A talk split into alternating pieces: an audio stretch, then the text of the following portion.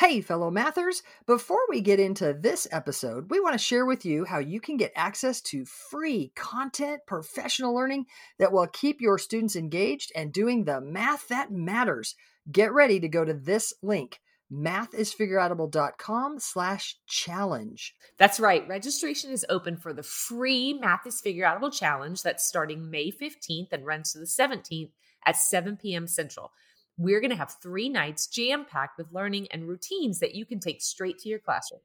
In these challenges, we have a great time. We do some math, talk about classroom experiences, give away super cool bonuses and prizes. You won't just walk away with routines that are naturally engaging and encourage your students to think mathematically. You'll also have a chance to win over $6,000 worth in prizes, including a few virtual PD sessions for your school. I'll be joined by my wonderful co-host Kim and special guest Jenna Laib. You can register at mathisfigureoutable.com/challenge for a fantastic learning experience. That's mathisfigureoutable.com/challenge. Now on to the show. Hey, fellow mathematicians, welcome to the podcast where math is figureoutable. I'm Pam. And I'm Kim. And we make the case that mathematizing is not about mimicking steps or rote memorizing facts, but it's about thinking and reasoning, about creating and using mental relationships. We take the strong stance that not only are algorithms not particularly helpful in teaching, but that mimicking algorithms actually keeps students from being the mathematicians they can be. We answer the question, if not algorithms and step-by-step procedures, then what? We recognize that we have a lot of leaders and instructional coaches who like to listen to the podcast. Thank you. Right? Yeah. So, and a lot of our episodes are specifically focused on either math or working with students in the classroom. And they seem like maybe a little bit more geared towards teachers.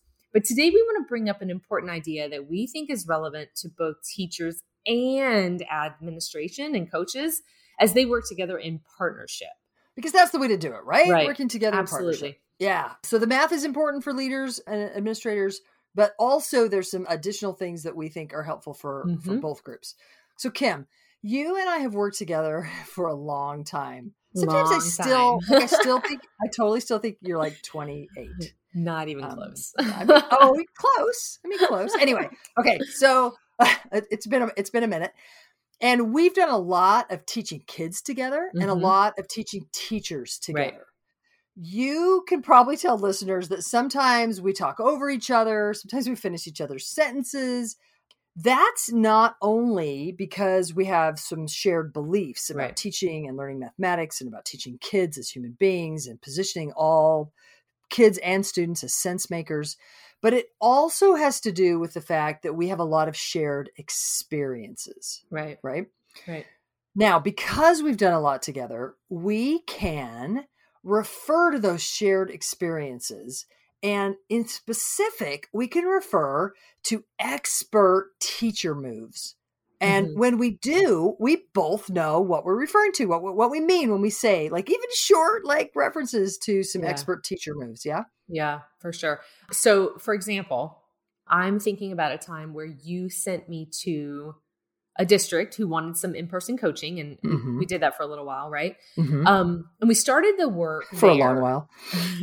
We started the work there with leaders in the district taking me around and observing and talking with the teachers about what they wanted to work on when we worked together. So I remember taking some notes while I was in their classrooms. And then I came back and chatted with you about what I saw and what kind of help that we could offer. That is what you are a master at. Like, what the thing that Kim is, I mean, she's good at like all the things, but one of the things that I had never seen anybody do like Kim does is diagnose. And I don't mean like you're sick or something. I mean, like formatively assess where someone is on the landscape of mathematics learning or where they are on the landscape of teacher learning. And the way you do it is so unique and cool. Anyway, okay. I just had to say, I've learned so much from you about that. Thanks. Yeah. So what I find interesting is that when I would come back, right. And you and I would debrief a little bit about the things that I saw, I could say things like, oh, they had fantastic signaling or great wait time. And you knew exactly what I meant and what that would have looked like in the classroom, right? You could envision what it meant to have those great teacher moves because you knew what I was saying. Yeah. I mean, you could even be really cryptic and say things like, oh, the look in this way was, and I'd be like, oh, and you'd be like, you know, the curiosity look. Yeah. But the overall, I mean, we have these like code words sometimes because we have these common experiences. Yeah. Right. Mm-hmm. But for those teachers, right, when I would take some notes for those teachers, I couldn't say those same things to them. And because they didn't have that shared experience with me, and they didn't know that they weren't doing those things, because it wasn't because they didn't want to, it's because they didn't even know it was a thing. Yeah, for sure. Like a lot of things that you and I have gotten better at with our teaching and leading, we've added things to our repertoire. We've done things that we only could do once we knew they were a thing, right? We had to, And it wouldn't have been helpful in that moment to say to them, hey, do this. To improve your practice, do these things. One, they wouldn't have known what this is, right? We needed to find a way to help them know what this was, with that code word that you and I could kind of pass back and forth quickly because we'd experienced something, we knew what it meant. They needed to know what that was, but they also needed to be able to feel it in such a way that they could begin to do those things. It wasn't just like a definition of something. Mm-hmm. They had to see it in action and really understand what was happening. So one of the things that we both find noteworthy is how often we reflect on certain moments. Like we keep referring to certain instances, expert teacher moves that really inform our teaching and also our coaching. And sometimes we'll even refer to them by the name of the expert. So let me give you an example. Do you remember when we went to the RME conference and we had met Kara M before, kind of socially? It was sort of random how we kind of met her. Do you remember that? Yes, we do, at dinner. Because at dinner, because we were at Kara's, and Kara's husband knew. Anyway, it was like this whole, we were at Hannah's and Hannah's husband, and it was this whole like convoluted, and we got together and we knew of Kara because she had written some amazing things. Anyway, all the things. So we sort of had met her socially, but then we got to go to a session that she did later at a conference. And so we kind of were like, hey, how's it going? You know, because we'd sort of met socially. But then we got to see her actually facilitate with teachers. And the two of us were so excited, right? Like we were, not just because we met her socially and thought she was super cool, but in that session, we kept finding each other across the room like, oh, that! Like there were these things that she did that were so, so good. And I remember a couple specifically. One of them was somebody had said something in the middle of a problem string. And Kara kind of leaned in and she said, you seem like that feels really important. How could you convince us of that? Oh, just the way she did that, like several parts of that. The fact that she sort of leaned in, the fact that she kind of said it kind of quietly, the whole class, like sort of all like sucked in and kind of listened really carefully. And then she's like, you seem like that feels really important. So she's like saying what you think and feel matter here. Like that seems really important to you. And then the idea of how could you convince us? Mm-hmm. Oh, it like felt so natural as a way of saying, like, let us hear what you're thinking about. We want to understand what you're thinking. And then not just like repeat what you're thinking or just about, but how could you convince us? Then sort of puts a little bit of not pressure, but a little bit of like, help me, Kim. It's the convincing part of it. I'm trying to say convince us in a different way. What'd you say? Like gives them a little bit of ownership to their idea and like a little bit of a responsibility to help us know what they're thinking. Bam! And that is so like the idea of ownership and identity and that person really feels like, whoa, not only do I matter here, but my ideas matter and all of that. Like you want to be okay. And then whether the idea is, I don't want to say correct or not, valid. Yeah. Like maybe even as the person describes their thinking, then it's totally okay to refine it and maybe even pivot as they discuss, and we all discuss and we all get better at the thinking. It was amazing. I was so onto that. I was like, I'm doing that. That one, I'm picking that one up. And then also a particular thing that I remember she did that day was talk about micro contexts. I think she is particularly good about helping us all think about when we write problem strings, could we create a micro context that would help students reason through, not just memorize, not just see patterns, but also reason through using the context. And so those are some really specific moves that you and I both were like, oh, yes, we're taking those. We're using those. So you and I find ourselves reflecting on and using these expert moments a lot, right? In our teaching, in our writing, in our facilitating. With leaders. So Kim, that reminds me of something that you did as a coach. Right. So we recognize how important it is to have these shared experiences as we've kind of grown together. And as a coach, right, you have the benefit of getting outside of the walls of a single classroom.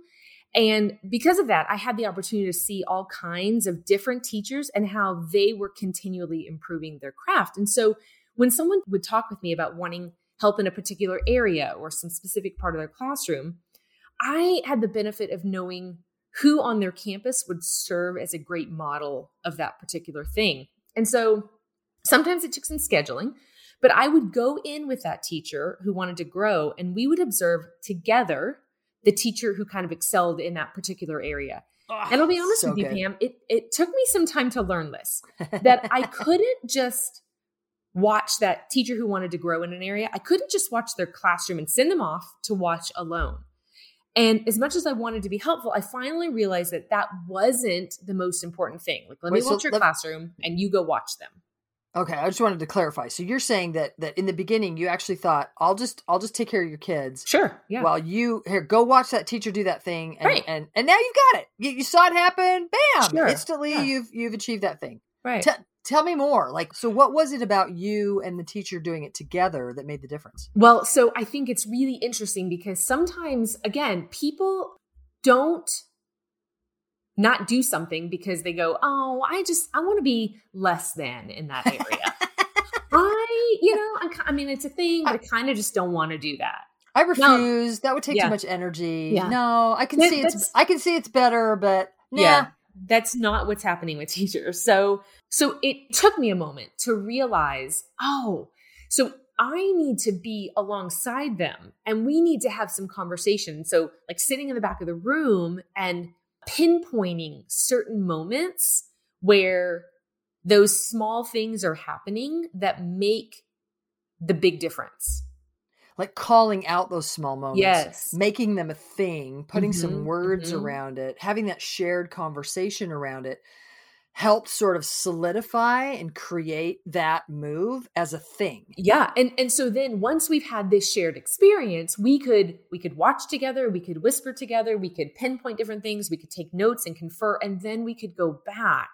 And because we had this shared experience, we could make a plan. We could talk about how we were going to implement into that classroom the things that we saw together. Yeah, there was no discussion to be had if I just sent them off alone. Right. And having that shared conversation reminds me of what we've talked about, where we all know we can do more than we can say clearly, and we can talk about more than we can represent clearly. Right. Uh-huh. And even sometimes when we see things and we have some ideas in our head, but talking about it, having that shared conversation and putting words to it and descriptions to it and having the conversation and creating that shared meaning makes it more of a thing. Now it's a thing we can talk about. Now it becomes those keywords and code words and quick descriptions that then you can say, okay, so now that we know it probably doesn't become that soon, but it starts to gel, right? It starts to gel into a thing that now you can make the plan, like you said, to actually have it happen. Right. And then when the teacher gives it a go, you can go, oh, now I see what you heard, not what I meant. Right. Right. Like, let's talk about that. And now it gives you a chance to sort of go back and forth and continue to build and all the things. But the part we want to emphasize today is that there's the part of shared experience. Right. That we need to have a shared experience that we then put descriptions around that we can talk about, so we can refer to a shared experience. I cannot tell you how many times I listen to a keynote. I listen to an expert, I read something, and I think to myself, oh, that's wonderful. Yes, yes, yes. And then the rubber hits the road and I see the math, I see the example, and I go, oh, not that. No, because words can have lots of meanings, and even descriptions can have lots of meanings. And because we come with different experiences, we could read the same thing, hear the same thing, and completely talk past each other. Right. And one of the things that we're trying to do in this podcast, Kim, is give all of our listeners in the world really some shared experiences around some vocabulary and the math. Like, I feel like what's one of the things we're trying to do in this podcast is do math and not just talk about it. So that as we talk about it and do the math, we have these shared experiences that we actually know what each other are talking about. So we would encourage, it's one of the reasons why when I say number talk, like then we describe and do some math so that everybody knows what we mean, because there's so many different ideas about just that, even that one kind of thing. All right. So y'all consider when you're helping teachers and colleagues, be in it with them so that you can refer to that shared experience. Yeah. So we have three things for you to consider to help create these shared experiences. One, get into each other's rooms so that you can have a common experience. Even if you don't have a coach on your campus, right? You teachers, you're listening and you're like, great, I don't have a coach to do that with me, or my coach is doing something else. You can work to get into your friend's classroom, your partner teacher's classroom, at least then, right? You have a shared experience that you and that teacher can work together. But even better, two, coaches, if you are listening, take a teacher into a room together, discuss what you see, and create some shared time that you can refer back to. And three, we've created a system to help us all do this with each other. All around the world, we can do this shared experience together, in this podcast, but also in our support system we call Journey.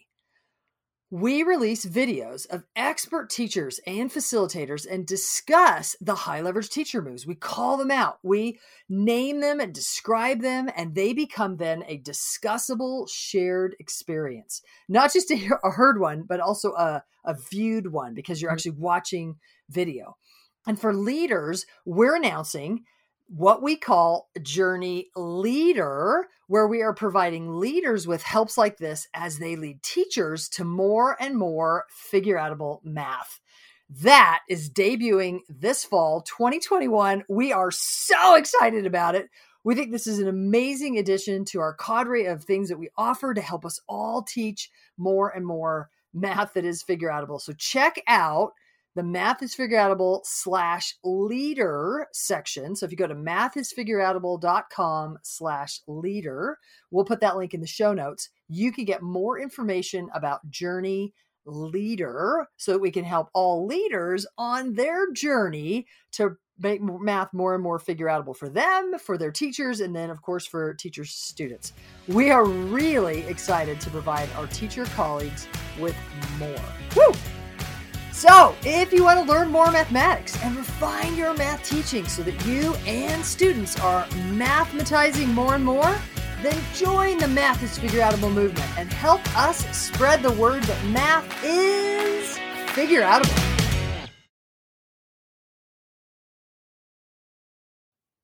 Thank you for listening and making math more figure outable.